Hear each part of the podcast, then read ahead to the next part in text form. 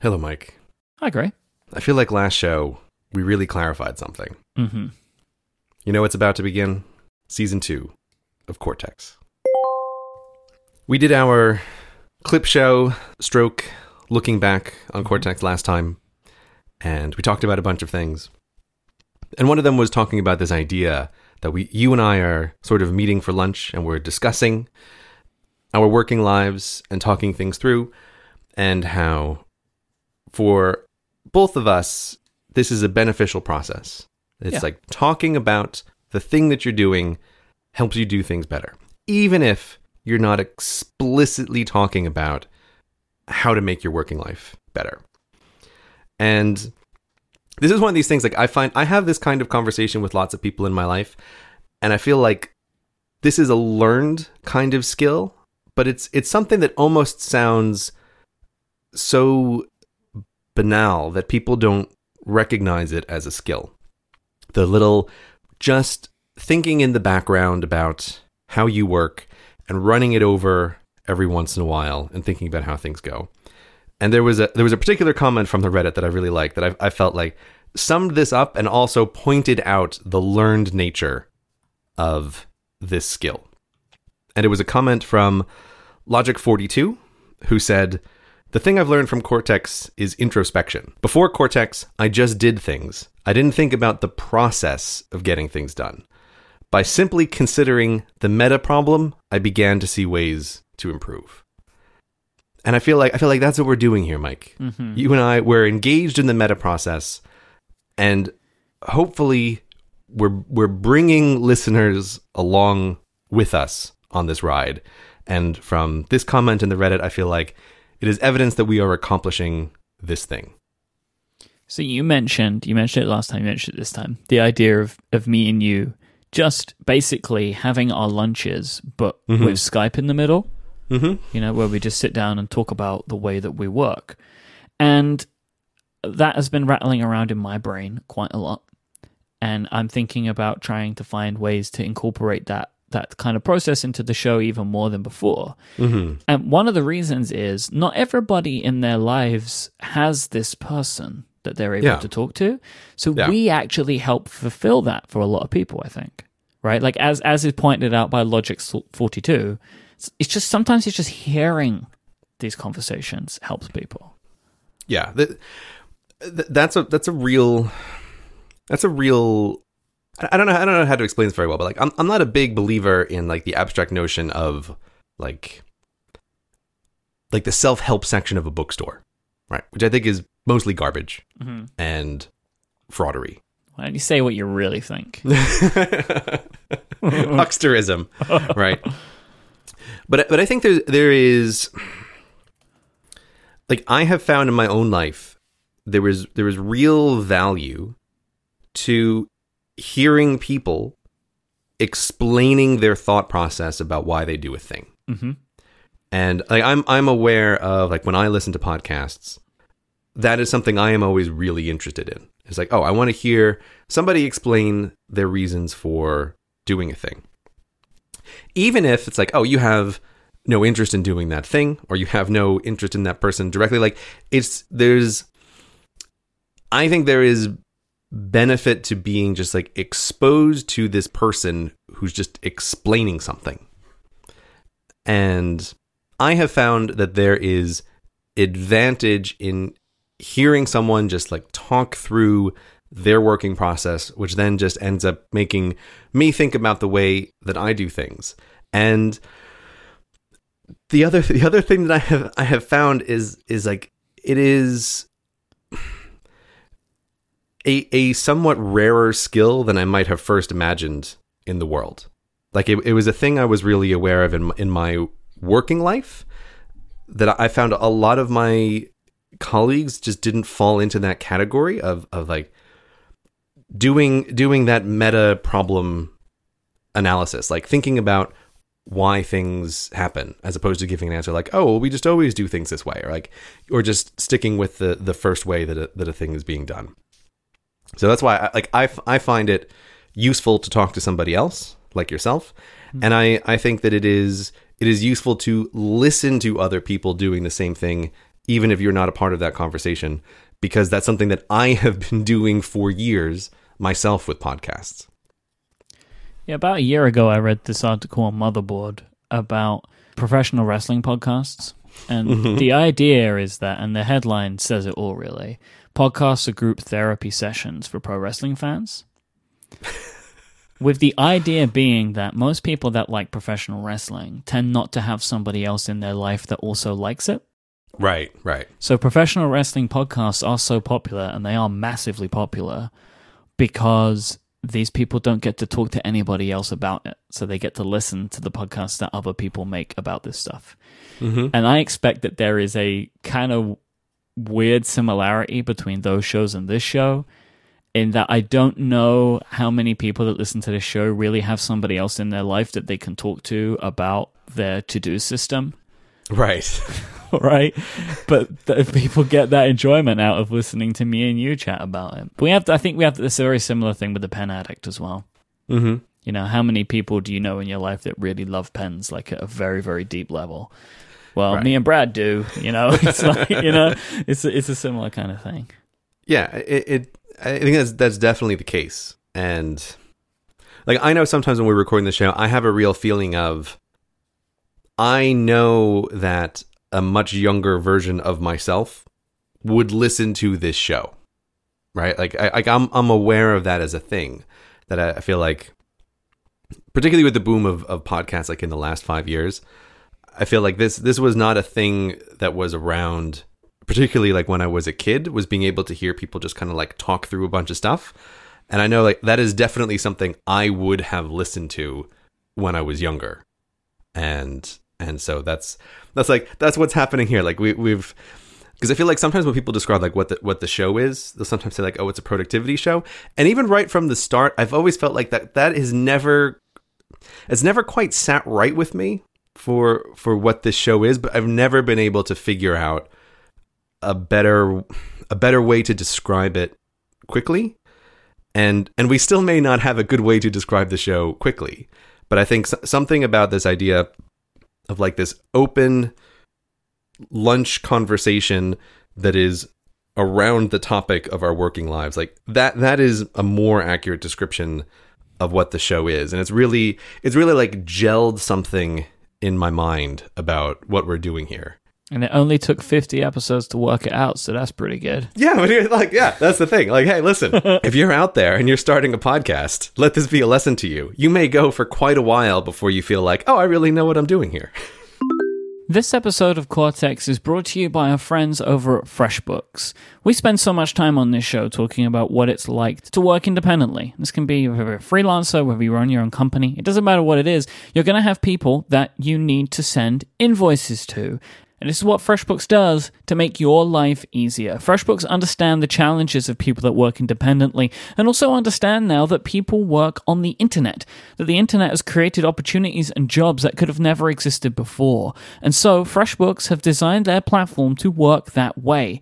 They want to make you productive and organized whilst also letting you get paid quickly. You can jump into FreshBooks and have an invoice sent out in just 30 seconds. You build them all in a great interface and you'll see those invoices exactly how your client will when they arrive in their inbox. And when they do, you'll be able to track every step. You'll be able to see when it's opened. You can even see if it's been printed and then you'll see when it gets paid. And FreshBooks customers get paid up to four days faster than anybody else because they allow you to set up online payments so, so simply.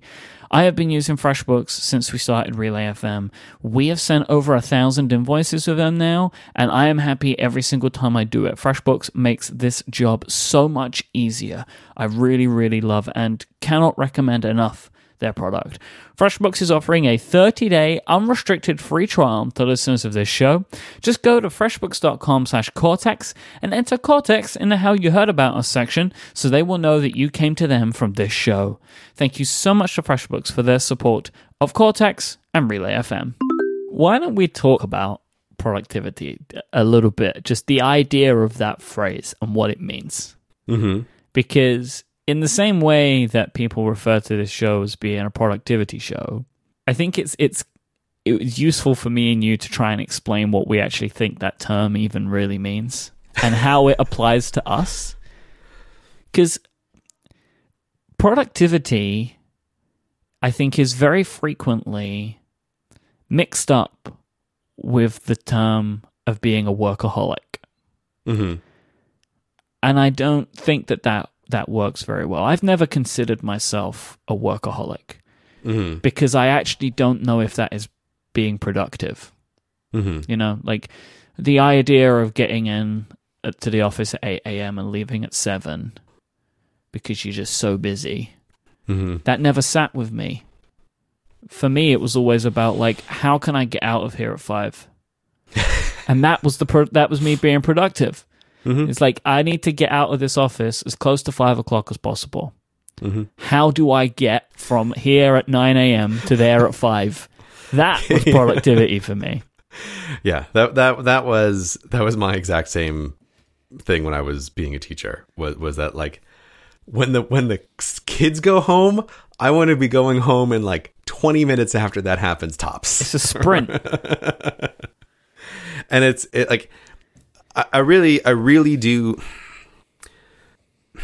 like like there, there are there are some there are some elements of my personality which obviously like you just you just have like they've just been with me for forever but I think that that part of being in the working world really honed for me like and, and forged a particular idea of of like how I think about a lot of things related to work. It's like what I'm looking for here is maximum effectiveness in minimum amount of time toward a goal. And the goal is to go home, right, as fast as possible. Yep. And yeah, like spent so much time thinking about all of these various ways to save seconds on a thing, right? That like that would add up overall. Like, but that's it's a very different question from like raw output. I think I don't know if I've mentioned it before, but one of my favorite examples of trying to save time was like thinking about the meta thing is my least favorite part of the job was writing reports for the kids, which is a whole like long complicated thing and there's there was so many things I did to try to streamline this process, but the best bang for the buck ever was I had to sign every one of these profiles for the kids. And I thought one day, will anybody notice and or care if when I print them off of the printer, I just put my signature directly on there so it's just printed off? The part of the template. Yeah, on a template. And I played around with it a little bit so that the the signature printing ink looked as as real as I could make a signature look by also lightening the whole rest of the document so it looks like I'm signing with a slightly darker pen than is being printed, right? And it's like, yeah, you laugh, right? But it matters because what am I doing here? Like I'm trying to see if anyone will care about this thing, which doesn't make any difference, right? Like is the profile any better if I personally sign it? No, because I've been working like I'm I'm working on this thing anyway. And that that was the thing I did and it's like, man, I don't know how many hours of time that saved me, but the answer was a lot. Where like things would come back and they're like, "Oh, you haven't signed this," or I don't have to sit down and do it. That to me is like a pure example of a productivity win. It's like doesn't affect the output at all and decreases the amount that I have to do to actually get this thing done. So when I was managing a bank branch, I had to sign probably more things than you, right? Because I'm gonna guess so. I yeah. don't know if you know, but basically the the branch manager basically puts their signature on everything. Right, you're a signature machine, isn't Yeah. that what they've actually hired? So I changed my signature. Oh yeah, yeah.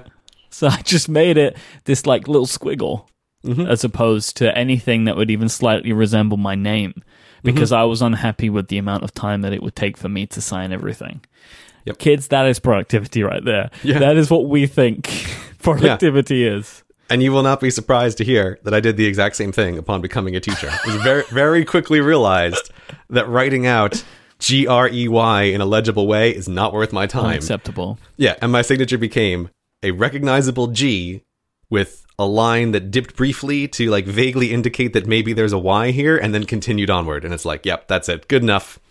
It's identifiable enough when we need to go through the paperwork so we know who signed what, but it's, it's like the minimum amount of time it can possibly take. It's like, I'm not precious about my signature. like, the hell with you. Do you have a different signature when you sign autographs? Uh, You might not want to answer that question. I don't know. Well, the, the okay, so the, the tricky thing with the autographs is I feel I feel compelled to include my initials when I do the autograph. Yeah, yeah, right. yeah. So it it takes long, but the the the Grey is very similar to my teacher signature. It's perhaps a little less stylized Mm-hmm. because I feel I feel like there's there's there's a moment of there's a moment of importance like when someone has asked you to sign a thing like that's a moment you want to take a bit of time on that. yeah and it's it's it's like a it's also like a strange amount of pressure and so while i just i just pay more attention right whereas when i had to sign stuff professionally it's like ah whatever like you just need an indication that i've seen this piece of paper it doesn't need to actually look good whereas i feel like signing a thing is a slightly different domain area that it, ha- it has to it has to look better So me and you talking about work is not necessarily the same as talking about productivity. And it's one of the reasons that every now and then we talk about video games. because the productivity enables the video games. Right? Yeah. So it's the whole thing. It's the whole piece. Yeah, it's it's it's like ju- just like just like you were saying, you, know, you want to get out at five. I wanted to leave as soon after the children leave as possible.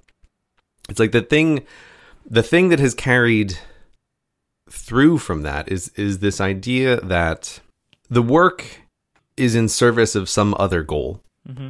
And my feeling has always been like the goal that I am aiming for is to build a life that I want to live. And a life that I want to live is is not the same thing as producing the maximum number of videos that is possible. Like these these things are in these things are in conflict.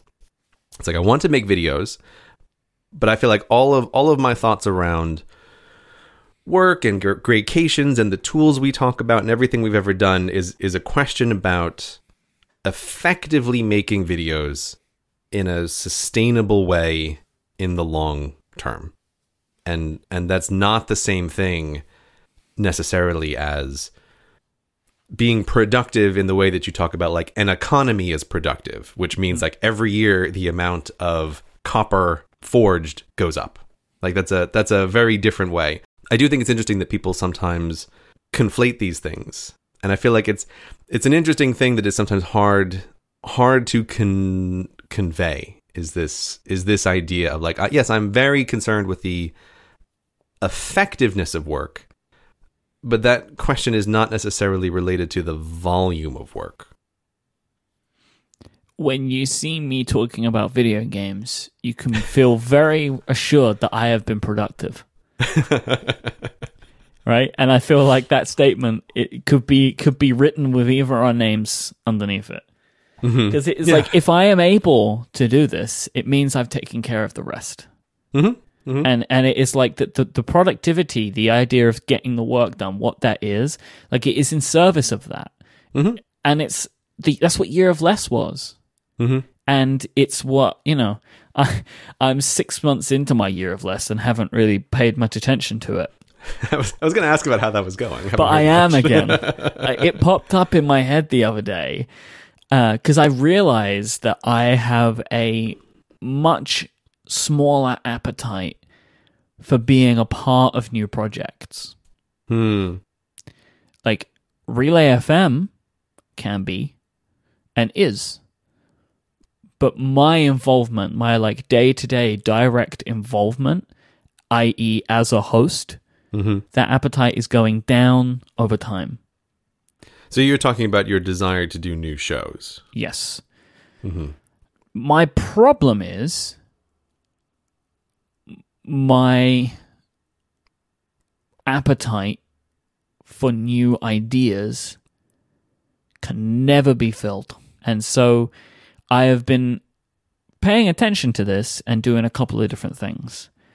One is I'm trying my best to not start new things hmm right? That like things pop up in my head, opportunities come my way, and I think about them a lot more deeply than I would have in the past. Like, and if something doesn't feel like a complete no brainer, then I, I spend more time thinking about it. Like I have I have spent too much time in my career over the last seven years of of allowing myself to be completely taken by a whim. hmm And some of those things have turned out to be great, and some of them haven't been. And I need to do a better job, and I am doing a better job of trying to quantify these decisions of a scale that is better than just excitement level. hmm Because what I am trying to avoid is an inevitable burnout. And then a slashing of projects. Because I enjoy all of my current projects. That's why I do them. But if I add much more on top of that, that's going to be a problem. So one of the other things that I've done to prepare myself for this is what I've been speaking about for months, is like getting help. hmm You know, having an assistant now who helps me has been a great way to help with this. Because what I'm doing is staving off the burnout with my current project level. Right. That's what I've done. I've secured that. So all of the stuff that I'm currently doing, I now feel less pressure than I did maybe three or four months ago about my current workload. This is exactly the thing that I was going through last year with Year of Less. Right? Like is is this exact thing of feeling like needing to have more specific reasons to pick up a, a side project, for example, right? Or needing to be able to to take parts of the job and try to hand them to somebody else. Like in like what I was saying before about this idea of like trying to build a life that you want to live. Like I, f- I find it I find it really effective when thinking about my working life. And this has always been the case right from the start is the most effective thing is to try to eliminate or reduce the thing that you dislike as as opposed to what is often the more um, compelling part, which is to add a new, more exciting thing. Right, and and I and I have found that that that is definitely held true for me. That's like time is better invested recognizing and eliminating or outsourcing parts of the business that I don't like or that are causing me stress. Like that that is way better for building a life that I want to live than adding a new thing that I'm super excited about. Like I, I think excitement is almost like it's it's good. It's good to have about a project. But I think at a certain point when you you have a bunch of things that are successful, it it can quickly become a kind of I don't know, like a red herring that you're always chasing. Is like excitement alone at a certain point does not become enough to justify working on a thing when you're already working on a whole bunch of things. Like you, you have to start thinking about stuff in a in a much more ruthless way. I actually have a related Ask Cortex question. So Jason wrote in about side projects to say, do they get really bored or distracted and find themselves moving on to something new very constantly before finishing current projects, leaving behind like a trail of unfinished things? Mm-hmm. So Jason asked, "Do you have any tips for getting over the slump that comes after the initial excitement?" Now, the reason I find these two things to be connected is in just what you were saying, right? Like that it's way too easy to be attracted by that bright light, that new Mhm. shiny thing and go to it. Mhm. So something that I have been doing over the last 6 months or so, in- one of one of the things that I've been thinking about with my balance is to find excitement in existing projects. So to like manufacture for myself new things to do Mm-hmm. and to find things within those projects to make exciting to to Mhm. find new experiences or new ways of thinking about something that I'm currently doing or shaking something up. Like I have been a real proponent over the stuff that I've done in my podcasting career of uh, rebranding shows and repackaging shows. You know, if if I have gotten tired of a of a show format, to like shake it up, give it a new name, give it a new coat of paint, and give myself the ability to to kind of jump in and reboot it before it gets too samey for me. Mm-hmm. So like I've in the past, like I used to do this interview show every week, right? I think it had four different names over its like three or four year career.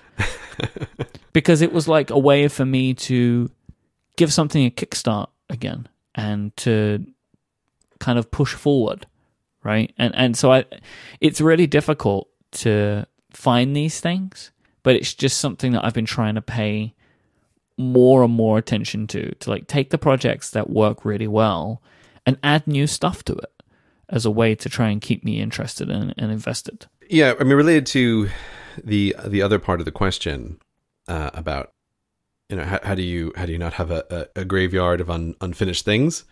It's like well, we all have graveyards of unfinished things. Mm-hmm. Like I, I, have I have a graveyard of unfinished things. It, vast. Yours is bigger than most. Right, I think. Vast, vast Arlington cemetery of unfinished things. Uh, it's it's enormous. But but one of the things that I I measure is thinking about you know changes that I made last year about being more ruthless with the kind of projects that I take on. And what I feel really good about is in the last you know since starting the year of less, I have gotten way better at what ends up in that graveyard. Like I feel better about those projects as opposed to taking on a bunch of stuff that even if it worked out would have just continued to add to my workflow. So I think like one of the biggest things that has made it made a huge difference for me is is like thinking about new projects. They have they have to be in the category of things that can be completed so that they, they are finished at a particular date. Things that can be handed off largely to somebody else. Or things that add an extremely minimal amount of work for a very good payoff. And it's like when I look at my graveyard of, of unfinished things, those projects are much more in in that domain than they are like, oh, let me start up a whole brand new thing, which would give me a whole brand new job to do if it turns out to be successful. So th- there is a way to think about the quality of the things going into the graveyard not just the number of tombstones that are there. It's like what is buried matters, as opposed to just the fact that a thing was buried happened. Like I think it's crazy to try to avoid to avoid that. Like, and and there's also there's also the side effect of like you just don't know where things are going to go sometimes. And th- thinking about my um my current year, right, the year of redirection. Like I am really happy with a bunch of the decisions that I have made about how to how to run my business this year have directly led to having a bunch of free time to be able to noodle around with projects that may or may not turn into anything. But I feel like I, I have a better ability to dedicate a bunch of time to a thing that seems interesting, even if I'm not exactly sure where it's going to go, and, and to just evaluate it a little bit before thinking about it really seriously. So it's it's it's a, it's a hard it's a hard thing to to answer, but I I do think the graveyard of unfinished things is is important to keep growing. You just need to be mindful about how it is growing, like what kinds of things are going in there. Like, are things going in there that, like, let's be honest, you were never really going to do? Or like, oh, like that that Mandarin course, right? You got Rosetta Mandarin, and you were going to learn that. Like, was that really going to happen? Uh, probably not. Like that doesn't seem like a good project. So, how much value are you extracting from live streaming your truck? Because you know, you talk about minimal work. I know you spent a significant amount of time attempting to uh, troubleshoot that thing. Okay, okay, all right. So I think I think this is I'm actually mean. Right? no, no, no. You're not being mean. You're not being mean. I think this is this is a great example because like, let me take a moment to explain something that is probably not obvious to the people who are watching the streaming. So,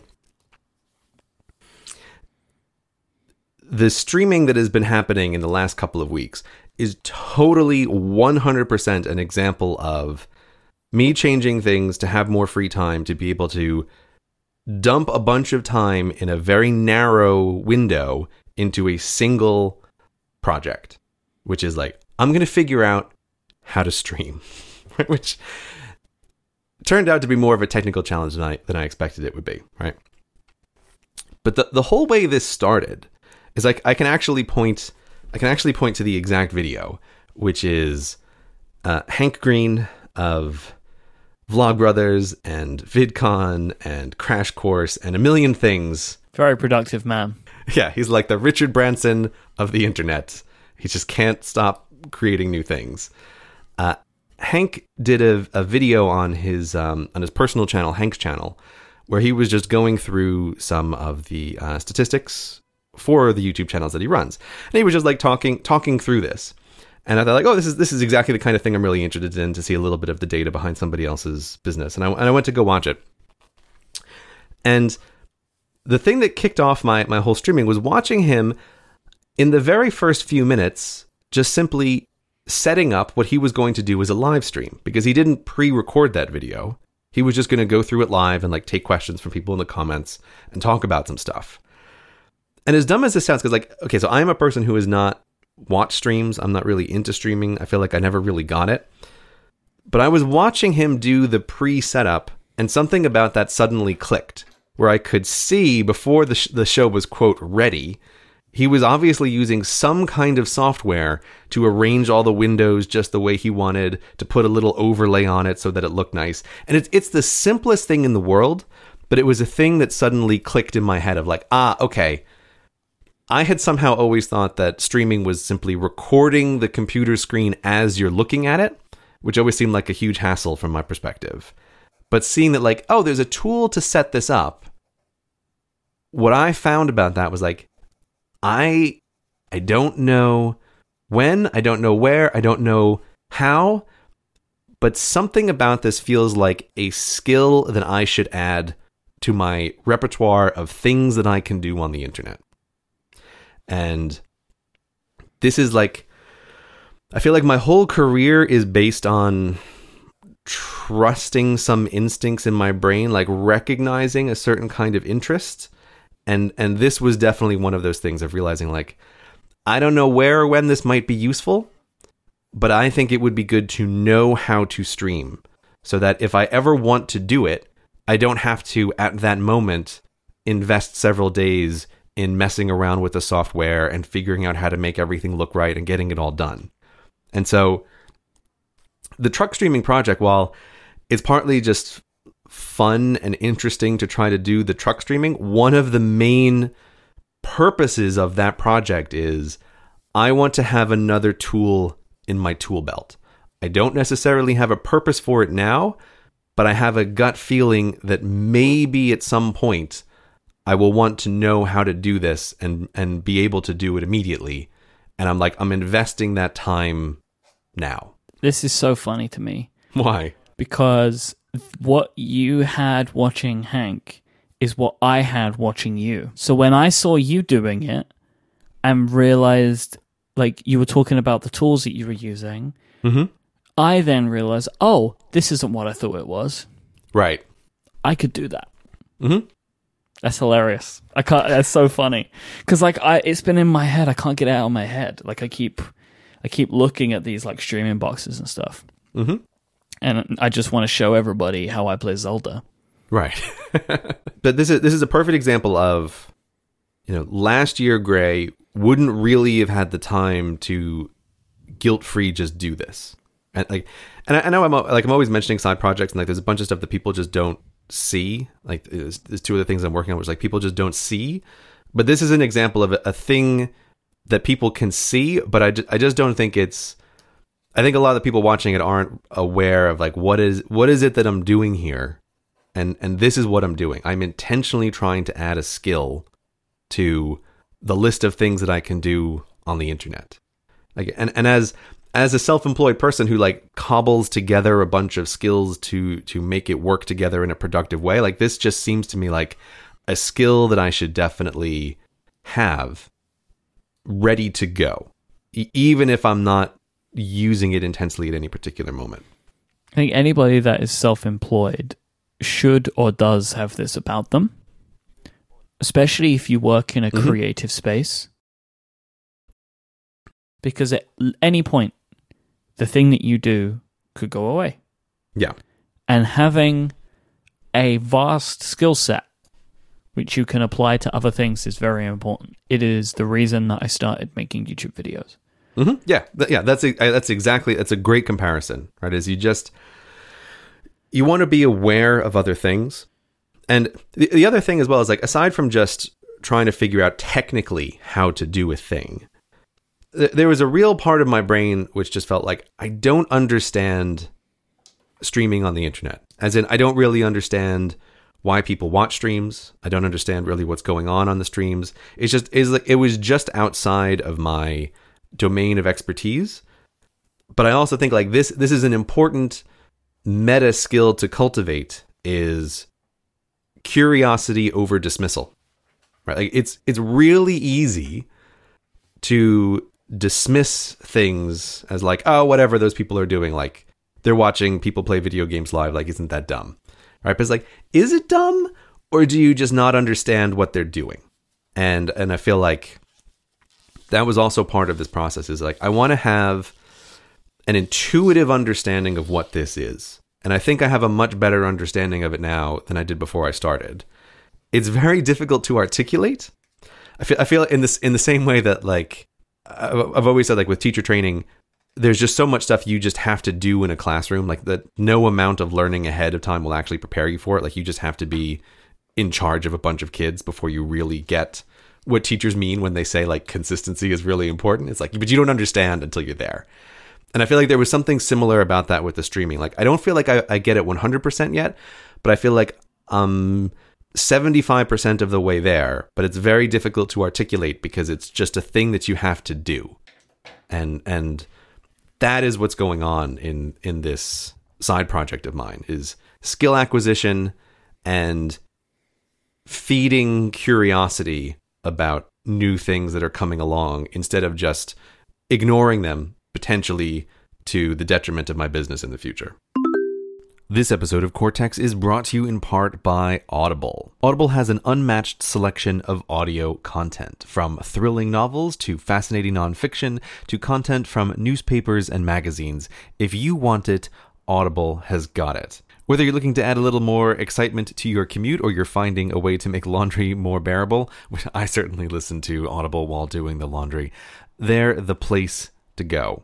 You can't make more time, but you can make the most of it, and you can turn your chores into something more with a free trial at Audible. If you're looking for a book to listen to, and the conversations from a few episodes ago about uh, me looking into Scrum sound interesting to you, then one of the main books about Scrum, called The Art of Doing Twice the Work in Half the Time by Jeff Sutherland, is available on Audible. You can check it out with your free trial. Just go to audible.com slash cortex to get started today. That's audible.com slash cortex, C O R T E X, to find out more and start your free Audible trial today. Thanks to Audible for their support of this show. The people have spoken, Grey.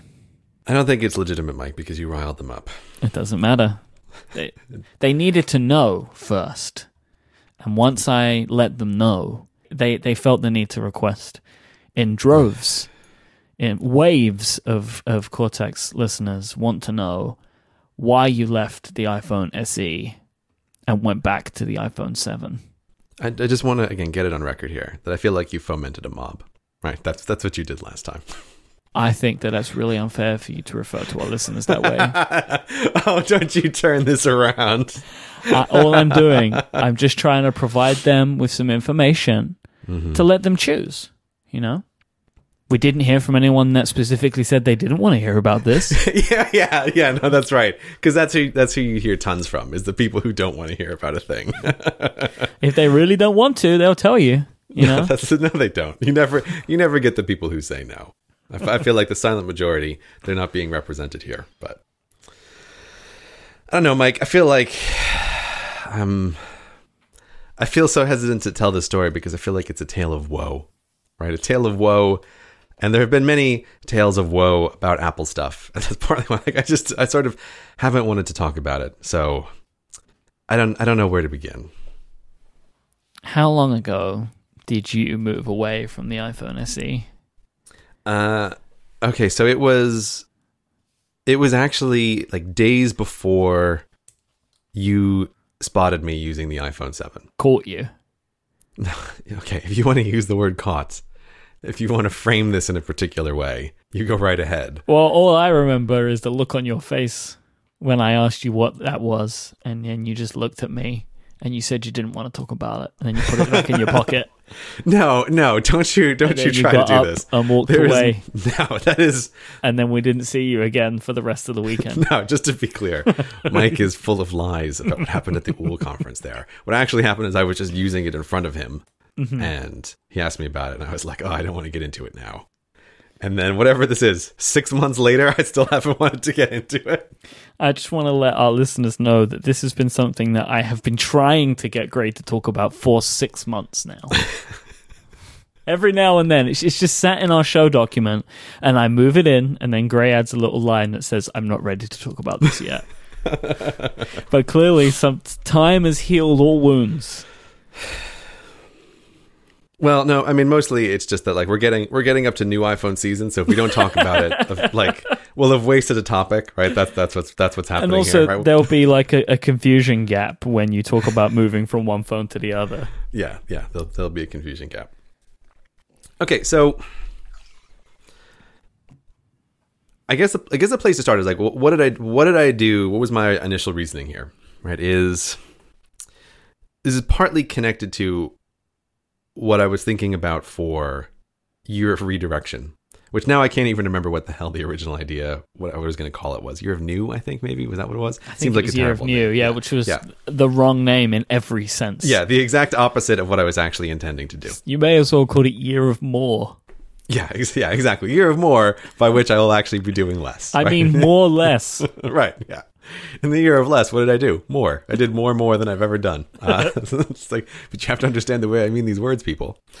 Uh, but so anyway, I, looking forward to what I was thinking about doing uh, towards the end of 2016 and throughout 2017. One of the things that was on my list was more traveling in a bunch of different ways. More more traveling both for personal reasons and more traveling for business reasons. And uh, that is definitely something that has happened uh, as I anticipated. Like I've been on way more flights in the last six to eight months than I've been on in, in the past many years. In the last six months, maybe in the last year, I have seen you more overseas than in London. I think. Yeah, you know what? I think you're right. Yeah, I think you, I think you are totally right about that. Uh, I- yeah, I, I, I do not think that is an exaggeration. Um, so yeah, I don't always mention it on on podcasts, but it's like I, I've done more traveling than I than I make reference to. And I was thinking about this, and part of my like one of the big things that's frustrating about traveling for me is a kind of range anxiety about the batteries in the devices that I use. Ugh, I feel like so much of my life is just spent around managing batteries. Yeah, and it's it's getting like I, it is really getting worse. Like I feel like I've crossed some kind of threshold where there's just so many batteries to worry about. It drives me crazy. Um, it is by far and away one of my biggest complaints about technology in the modern world Yep. is battery management. Uh, and like la- like laying out all my gear and obsessively trying to figure out what's the minimum number of wires that I can take that will cover all of these devices. Uh, and it's it's it's frustrating and it's it's it's annoying. And in particular, the device that you do not want to die on you while you're traveling is the phone. That's, that is the most important thing that you want to keep alive. And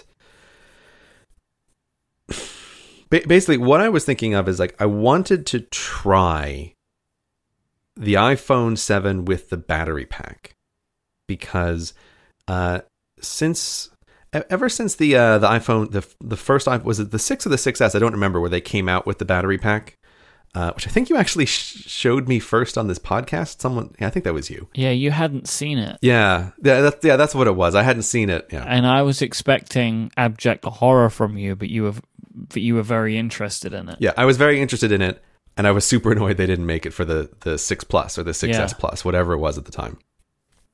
So, uh, ever since that came out, when uh, my wife and I go traveling, she uses her phone with the battery pack, and I've always been hugely impressed by how long her phone lasts, even when she's doing some intensive pokey hunting as we're traveling around the world.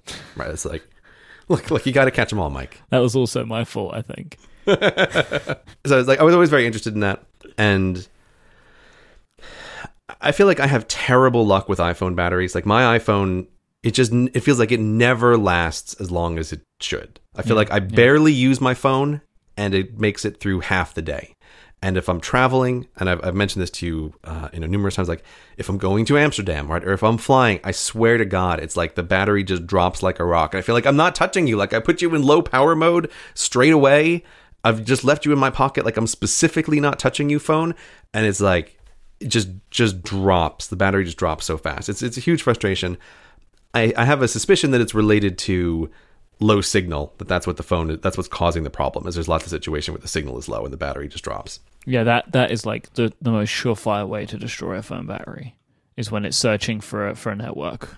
Yeah, like I'm sitting on a train and I can feel it warm in my pocket, and it's like, Yeah. "What are you doing, phone?" It's like, "Oh, you're you're switching cell carriers every every five minutes." Yep. You know, or it's like just even around London, like even just today, I, I had a like a very normal morning where I barely used the phone, and I got home at noon and the battery was down to fifty percent. And it's like, "Oh, right," but I spent some time in some low signal areas. Like it's just an endless frustration, and it's particularly bad on traveling. So I thought, you know what I'm going to do? I'm going to try to use the iPhone seven with the battery pack because if I'm if I'm traveling a bunch, this is really important to me to not lose the battery. This doesn't feel like enough. Well, let me let me just say like the thing I've been interested to see is like because I've been going to some conferences, I'm aware of like how much more the phone really matters at conferences in ways that I wouldn't have expected. Like it's it's interesting just to go. Now, you're totally right. Is is this enough? There's a few other things that have happened. One of the primary things that's happened, which I really don't want to get into. Like I feel like there's so many stories here, but like I just don't want to get into all of them. So we're going to try to move past some things. But one of them is one of the big reasons why I moved down to uh, the iPhone SE was also, if you remember, I had taken up running around that time, and running with a plus size phone is like a total deal breaker. It's a it's a real pain in the butt to have a plus size phone. Can literally be a pain in the butt. It can literally be a pain in the butt. Like I'm on my running gear, the only pocket, like the least or the, the least uncomfortable pocket is like a pocket on the back, and then it is literally a pain in the butt. You can't deal with that. That's no, way to live. No, no, no, it is no way to live. So I switched. I switched down to the SE because it's like a huge advantage while running, like enormous advantage while running, and I and I was running three times a week. Uh, but again, like story I don't want to get into. I eventually decided like I had give running enough of a try and realized I hate you running. I don't, this is not for me. This is no story you need to explain to me.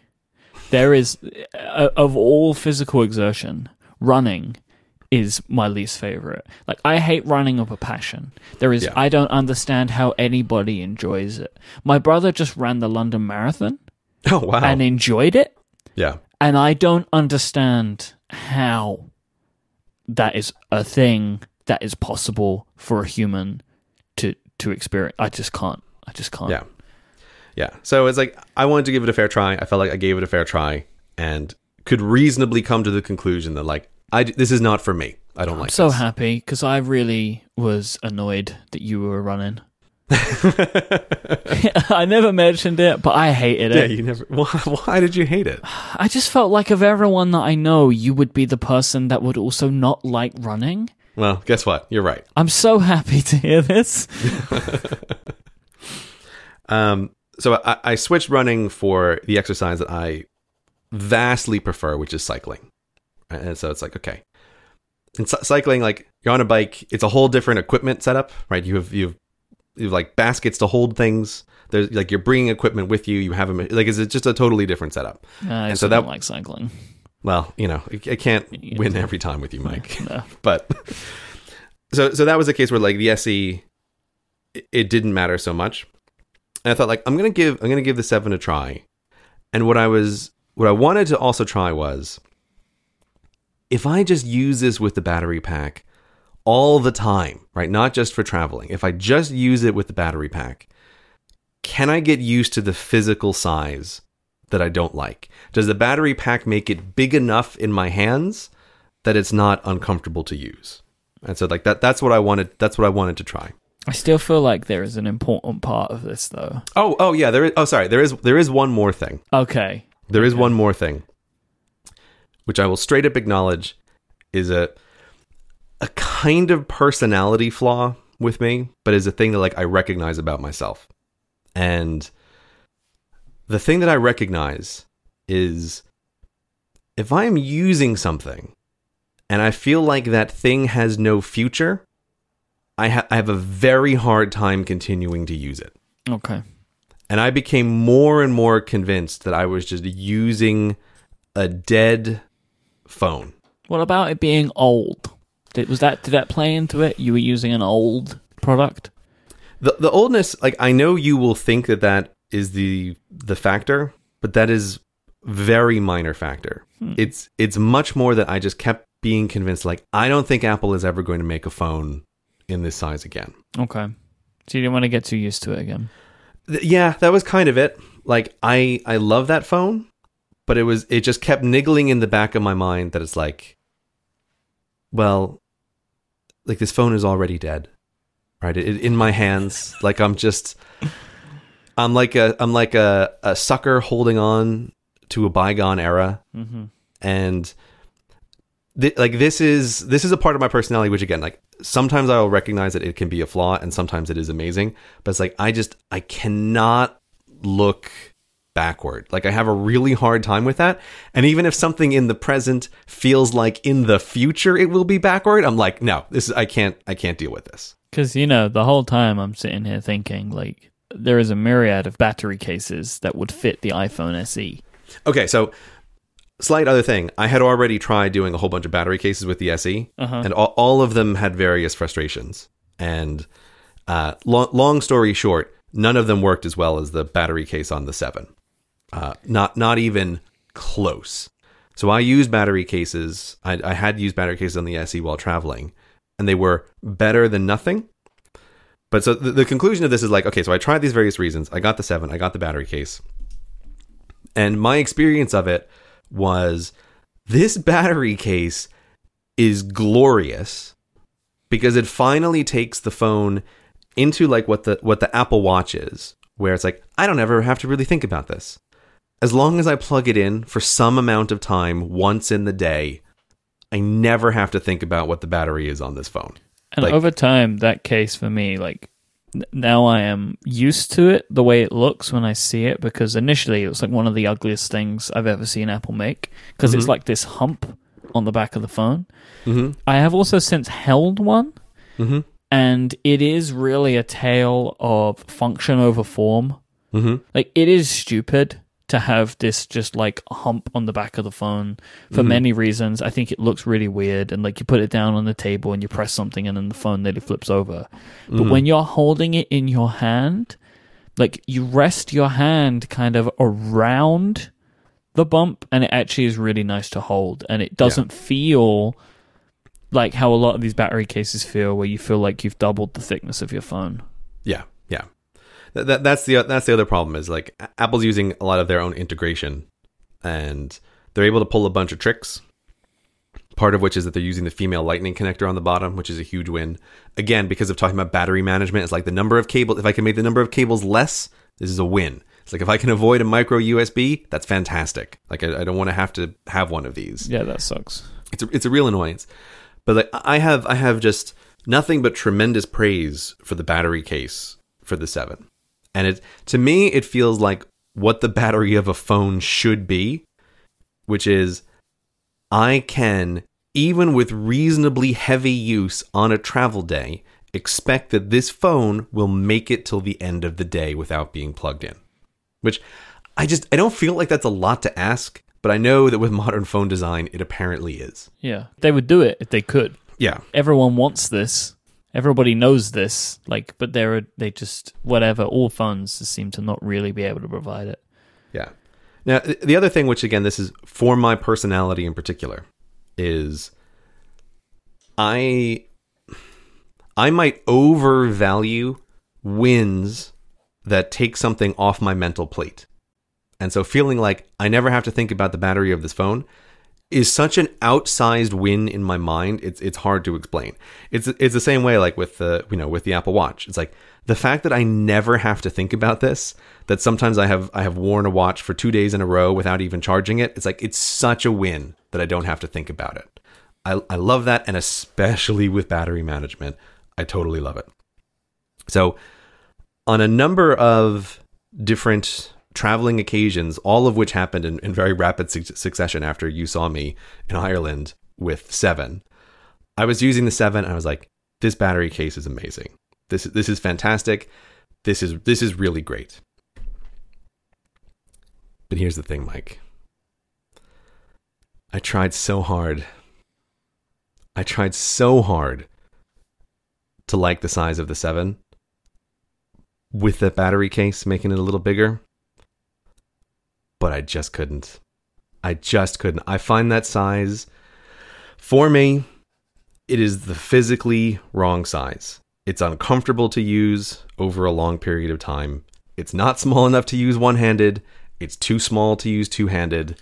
It doesn't turn sideways so that I can use it two handed. Oh my god. It just slowly, slowly drove me crazy. Are you doing what I think you're doing right now? And I, I had to let it go. And so, you don't, you don't know what I'm doing, but I'm using this seven plus now Yes. because that was the only place to Yes. go. Yes. I know, I know you're good. I know you're happy about He's this. He's back to me. This is I didn't expect it to go this way. No wonder you haven't wanted to talk to me about it. You know what's really funny, Myke? I have used the seven plus in front of you, and you've never noticed. Because it's the correct natural human being phone. It's like I have I have hidden nothing from you. I just there was a couple of times where I was using the the seven in front of you, and you just you just didn't pick up on it. Uh, so I just I thought that was funny, but but yeah, it's like I, I tried like I have never tried as hard as I tried to really like the seven with the battery case. Like I just I desperately wanted to really like it, but I just I just couldn't get over the physical uncomfortableness of that size for me.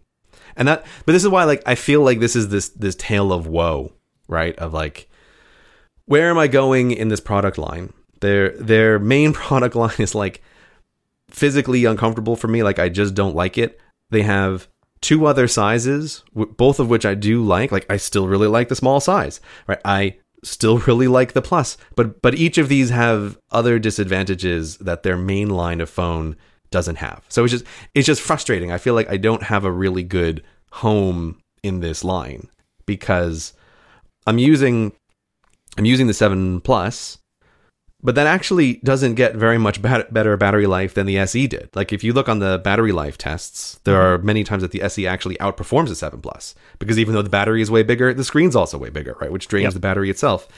And it's like I'm back in the same position of when I'm traveling, having to do the mental management of battery on this phone. And it's it's just frustrating. Like I, was on a trip recently and I was just aware like I was out I was taking a walk like in a city and I was having a really nice time, but I was also aware like, oh, my phone is down at 5% on low battery mode and I've thrown it into airplane mode and I need to make sure that I have enough battery to get me back when I'm done with walking around. Right? And it's like I hate that. I hate having to pay attention to it. I hate the way that Apple does the low power mode where you have to manually turn it on so if you miss it like you can burn through the last bit of your battery. Like I just I find it very very frustrating. It's like I wish I wish they would make a battery case for the bigger phone, but they don't. And yeah, so that's that's why Myke. I feel like it's a big tale of woe that is connected to everything in my life, and that's and that's where we are. But I know that at least you're going to be happy that I'm using the seven plus. there is a lesson to be learned here, Grey. What is that lesson, Myke? That when Myke was right, he remains that way. Oh yeah, Yeah. is, is that the lesson to be learned here? Yep. I don't know if that's the lesson, Myke. I think it is. I was just, you know, I was just like, you know, I'm, I'm sure the listeners can hear my voice. Like, I'm, I'm genuinely frustrated, and this is all the other like big thing this is connected to, which I feel like I barely even want to mention, but is these rumors that like the next, the next iPhone, their their flagship phone is going to be the same size as the current seven, and maybe there's another generation of like 7s that's similar. And like, I just, I just feel frustrated with maybe the way that this is going to go. Like, I'm worried about what their next phone is going to be if it's the same size as the seven. So it's, that's that's also why I feel like I might even here just have some kind of stay of execution with the plus size phone. I don't know. I, I really I, I struggle to understand why you find that seven size so uncomfortable though. Like I just think it's it's it's not worth it. I, I just figure you may as well go to the top. Mm-hmm. right? You know, because I just think it makes the most sense to go with the plus phone over the regular size one. I just mm-hmm. think that you get a lot, everything that you get, you get more of. Right, like I mm-hmm. just think that it makes to me just makes so much more sense. But like you seem to have this like real anti, like visceral anti reaction to the size of that phone in a in a mm-hmm. way that I don't think I fully understand. I mean, one of the places I feel it the most intensely is with the keyboard. Like, I'm really just aware that the keyboard, when I'm typing, it's just a little too big to comfortably type with one hand. Right. And then when I bring my other hand over, It's it's now too small. Well, I mean, you know, the solace that you may get from this new phone is apparently the screen will be a similar size to the Plus, just in a smaller body. So stuff like that, it might not feel too bad. You'll have more screen real estate to actually use both hands with.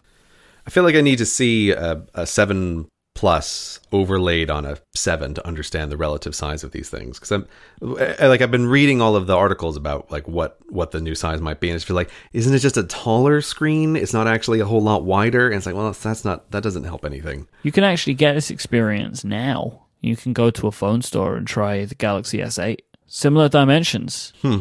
I, I might actually do that just to just to let my mind rest a little bit about Yeah. this. Like there's the the two sizes. They're both like smaller than the iPhones, but they Mm-hmm. have bigger screens in both of them. Uh, I, I might literally do that. There's a whole You bu- there's a whole bunch of uh, like Galaxy um, pop up stores all around London. They're everywhere. Noticed. Yeah, they're it's- everywhere. it's- they are everywhere to get you to go in and, and try out the phone. Like you, can't you can't walk around without them. I get scared every time I leave the house that I'm going to return home with one. it's a real fear that I have whenever I go into central London. I'm, I Mm-hmm. do my very best to avoid the Carphone warehouse. I just can't go near it because I see it. I get sucked in. Yeah. The only time I went to look at one and have held one was when they weren't for sale, but they had them Mm-hmm. in the stores. I'm like, well, I can't buy one right now, so this is safe. I love that design, man. Yeah, no, it, it looks good. It looks good. But like I said, I just I'm just concerned I'm concerned about where this is going in the future. And, and it's just because I feel like I'm se- I'm sensitive to that size, so I'm I'm like extra worried.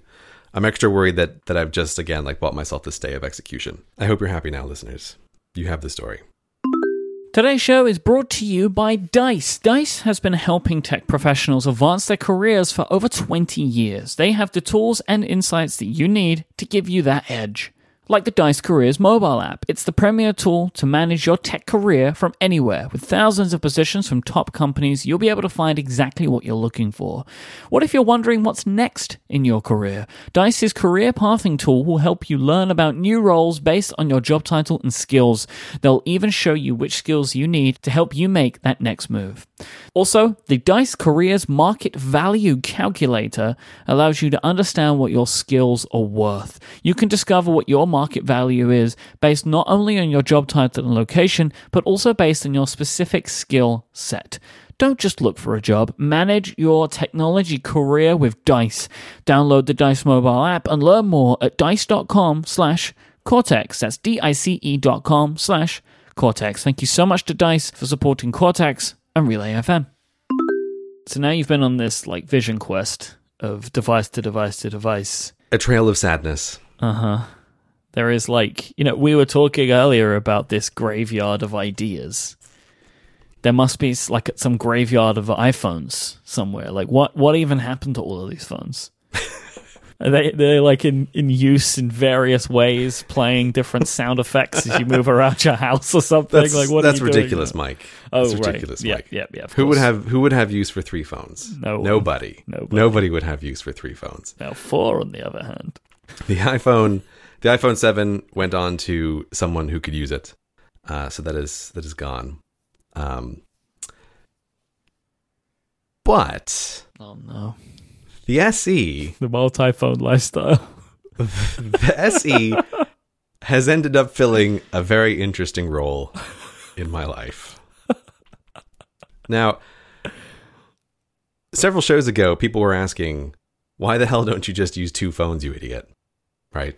It's like if you have the if there's things you like about one and you don't like about the other, like just use two. And my frustration is there's no way software wise to use two phones if you're all in on the Apple ecosystem. Health data is locked to a single phone, and Apple Watches are locked to a single phone. So if you want to try to use two phones and you're also tracking your health and you use an Apple Watch, it's just a it's just a total non-starter uh, because data and notifications are not going to seamlessly move back and forth between the two of them. But I found an interesting an interesting sort of case that has worked out quite nicely. Because while I've been using the, the Plus, and I do like a lot of the advantages of the Plus, like the bigger screen is nice, particularly for reading ebooks. Like it is nice to have that out and about. But the place I didn't like the Plus very much is in the house. Because if I have a phone in my pocket, like it's still a big phone. Right? Whenever you sit down, I'm always really aware of it physically, like in my pocket. And if I would take it out, I would sort of lose it around the house because I didn't remember where I was putting it down. And so I don't have a day phone and a night phone, but I have ended up with a house phone and an outdoor phone. Because here's the thing when I'm in the house, the 7 Plus sits on a little charger, and all of the notifications that I would get from the 7 Plus through my Apple Watch, all of that stuff still works. Like all of the fussy way that I have set up the, the phone to notify me when I want with particular like with a particular watch setup, all of that still works because the phone is in the house on the Wi-Fi connected to the watch. And then I can just use the SE as a little pocket phone, mm-hmm. right? For in the house. And this this is fantastic because now it doesn't take up a whole bunch of space. I can still use it to control all the lights in my house. I can use it to send back a quick text message to someone if I need to. Like all of the all of the useful stuff that you would use a phone for in your house, I can use little SE for, which I totally love little SE for it. It's perfect for that. So now now the routine is when I come home, I simply just swap the phones. The 7 Plus goes on the charger and I take off the SE, and the SE is the house phone, and the 7 Plus is the outdoor phone. So I'm still using both of them, and I, and I, I still really like both of them. Each is adapted to a perfect ecological niche. Now, you gave only two use cases there. So I mean, might need to dig into this a little bit more. You said if I need to send back a quick reply to a message or I need to mm-hmm. control mm-hmm. my lights, mm-hmm. you can do both of these extremely adequately with your watch. You can use the home app or the home complication to control the lights, or you can ask Siri and you can also send canned responses speak into the watch or draw on the watch to send. Yeah, you, you can send canned responses, but there's there's tons of like I have OmniFocus is set up on the little phone. Like I have I have a whole bunch of the normal stuff that I would use. That works on the watch, but not for entering. Have you ever tried to actually enter something complicated on the watch with OmniFocus? Like, good no. luck with that. No. Right. Also, the Notes app, which I use all the time to just capture some thoughts. Like, there's a, tons of stuff that the phone does. Yeah, but like that's useful with a little keyboard. Like the watch is not replacing that. From what you've mentioned, to mm-hmm. me and on the show in the past.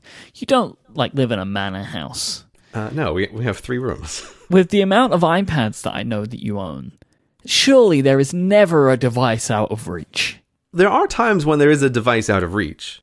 Like if I'm in the kitchen is particularly the the case where like there's not an iPad within reach in the kitchen. Right? Like that is by far and away the time that it is most useful to have the phone there. You need a kitchen iPad. No, we don't need a kitchen iPad. That's crazy talk, Myke. Oh, okay. right. That's I'm so sorry. That's crazy talk. I've clearly pushed it too far. Yeah, you have pushed it too far. I find it is just more convenient sometimes to have a device in the pocket to respond to certain kinds of things or to make notes of certain kinds of things. So I find it really useful. I, I like it for that. There, there's also a way in which um, that little phone I have just set up to be default connected to some of the speakers in our house that I then also just use as like a little podcast machine for when I'm playing podcasts around the house. I really like it as this as this smaller device to just have with me to do a few minor things. And then I don't have to have the big bulky 7 Plus in my pocket when I'm walking around the house all the time. So I'm, t- I'm telling you, Myke, you're thinking I'm ridiculous now, but I'm just going to wait. I'm just going to no, wait until you no, have a house phone, no way. an outdoor phone. I followed you down the multi-pad lifestyle. Right. Yeah, you thought that was crazy. Look who's laughing now. No, there is no realm in which. No, I really don't think this is going to happen either. No, I would just love it if it did. I I like really don't like any iPhone size other than the Plus. Yeah, and that's So totally then I fair. would have two. That doesn't make. I mean, I wouldn't have two. Pl- there's no point, right? right. Yeah, Uh, this this one, this is a bridge too far for me. This one, I'm afraid. yeah. This is a bridge too far for just about anyone. I think it should be as well. Yeah, th- this is basically me solving the problem of I don't like having the big phone in my pocket, but I also still want a phone in my pocket when I'm in the house. I don't know about this one, Grey. I'm not sold on this. I, again, I am I am genuinely not trying to sell you on this. I know you're not. I am I am not trying to sell anyone on this. just to, just to be clear. I can really see why you didn't want to talk about all of this now, because Yeah. you've had to let me win again with with the superior phone size. I'm, I'm, I'm actually I'm totally fine having you having you win on this one with mm-hmm. the with the big plus mm-hmm. size. It's it's just like I feel like this is connected to everything in my like. There's so much we haven't even discussed here that I felt like mentally exhausted discussing this at all. it's like so many so many rabbit holes we could go down to. Great, we can come back to this another time then. No, no, we don't need to go down this again. okay. That's that's. I mean, maybe we will when the next phone comes out. Oh, I'm sure there'll be a lot. There'll be a lot of that come September. Will there be anything to discuss with a new phone? Surely not. There never Surely is. not. Surely not. Never is. Let's end our productivity show talking a little bit about American Truck Simulator again. Ooh. Everyone's favorite segment. It's truck time. The point of all work is to drive a pretend truck, ultimately. So it makes sense that at the end of this show we get there, right? Like that's that's it. Listener to the show, Stephen wrote in to let me know. I didn't know this that apparently there is beta support for VR in American Truck Simulator. Did you know about this? oh, yeah, of course I know about this. I didn't know about this. Apparently, it's been around for a while and it's it's pretty buggy, but it does work. Mm-hmm. Now that is a it- it's just an increasingly more intriguing aspect of this game. To be completely immersed in it, you know, that, it feels like it's just an added level. Yeah. Look, look, I don't know when, I don't know how, but at some point, in some way, I'm going to be driving a, an imaginary truck in VR. Like this, is- like this is coming. This is in my future. I sent this to you today. I, I saw this on the Verge. This this gaming PC called the Corsair One, which is very intriguing to me. I didn't get a chance to look at this super properly. I, I'm I'm guessing that it's essentially a Windows PC that's set up to be like a game console. Is that what it is? That's exactly what it is. So it is small and it has Oh, everything in it, and you buy it all in one package. So again, I apologize to all the PC gamers in the audience because I cannot imagine how hard they're rolling their eyes to the idea that this is the PC that intrigues us, like the one that is created to be not that, right? Like that Yeah. it is made to be like a games console but this is finally like the PC that makes I think the most sense for me if I was going to go down this route. Like it is a PC that is designed in part to be put on a desk.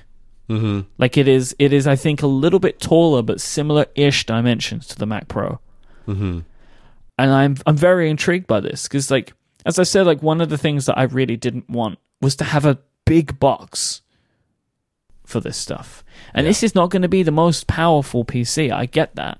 But like I think that this looks to me, like I did a little bit of reading about it. It looks to me like the best middle ground Mm-hmm. for a lot of this stuff.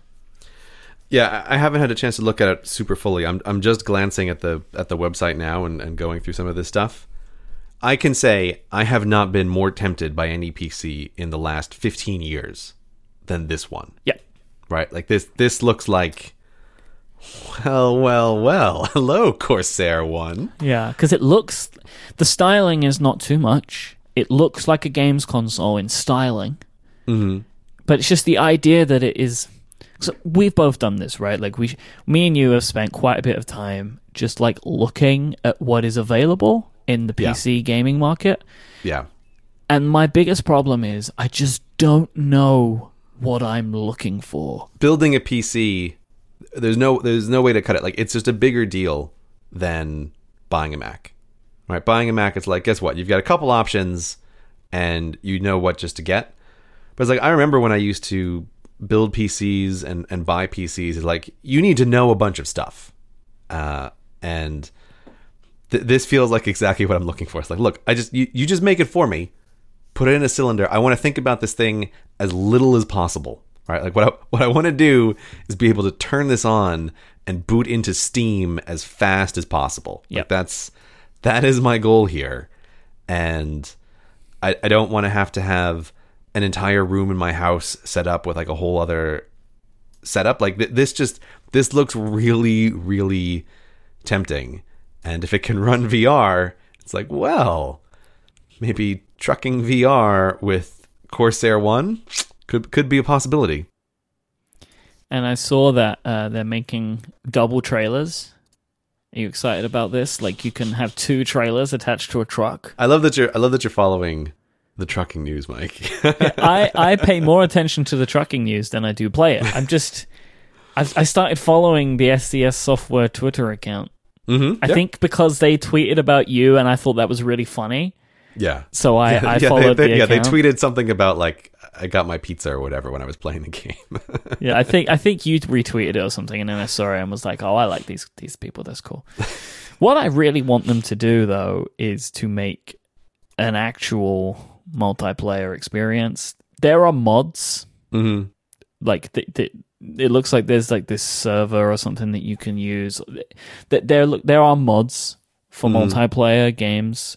And the reason this interests me is that uh, on Twitter sent us a tweet to, uh, that intrigues me greatly about the idea of me and you driving down the road together as a Cortex episode, like talking over CB radio.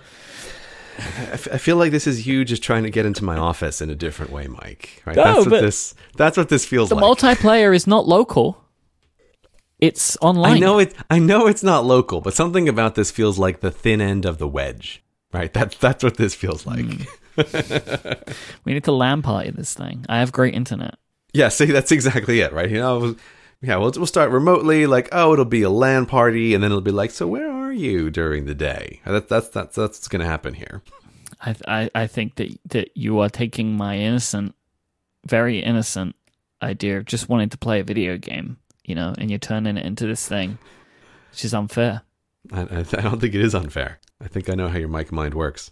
All I want to do is just is just drive a truck with you. I don't think that that's too much to ask. I like driving my truck alone. Right? That's that's, that's what I like. It's, it's Well, we're you not know, going to be in the same truck. It's a, it's a solitary experience, Myke. Mhm. Driving a truck A across. the desert. solitary experience that you share with thousands on the internet. Yeah, but it's different. They're not driving trucks. I mean, They- some of they them could are. be. right? That's actually not true. Some of them are, but uh, you know, uh, it's look. I'm just I'm trying to just say it's it's like a, an experience. It's a solitary desert experience that's sometimes shared with a couple thousand passengers, but mostly solitary experience. That's truck driving.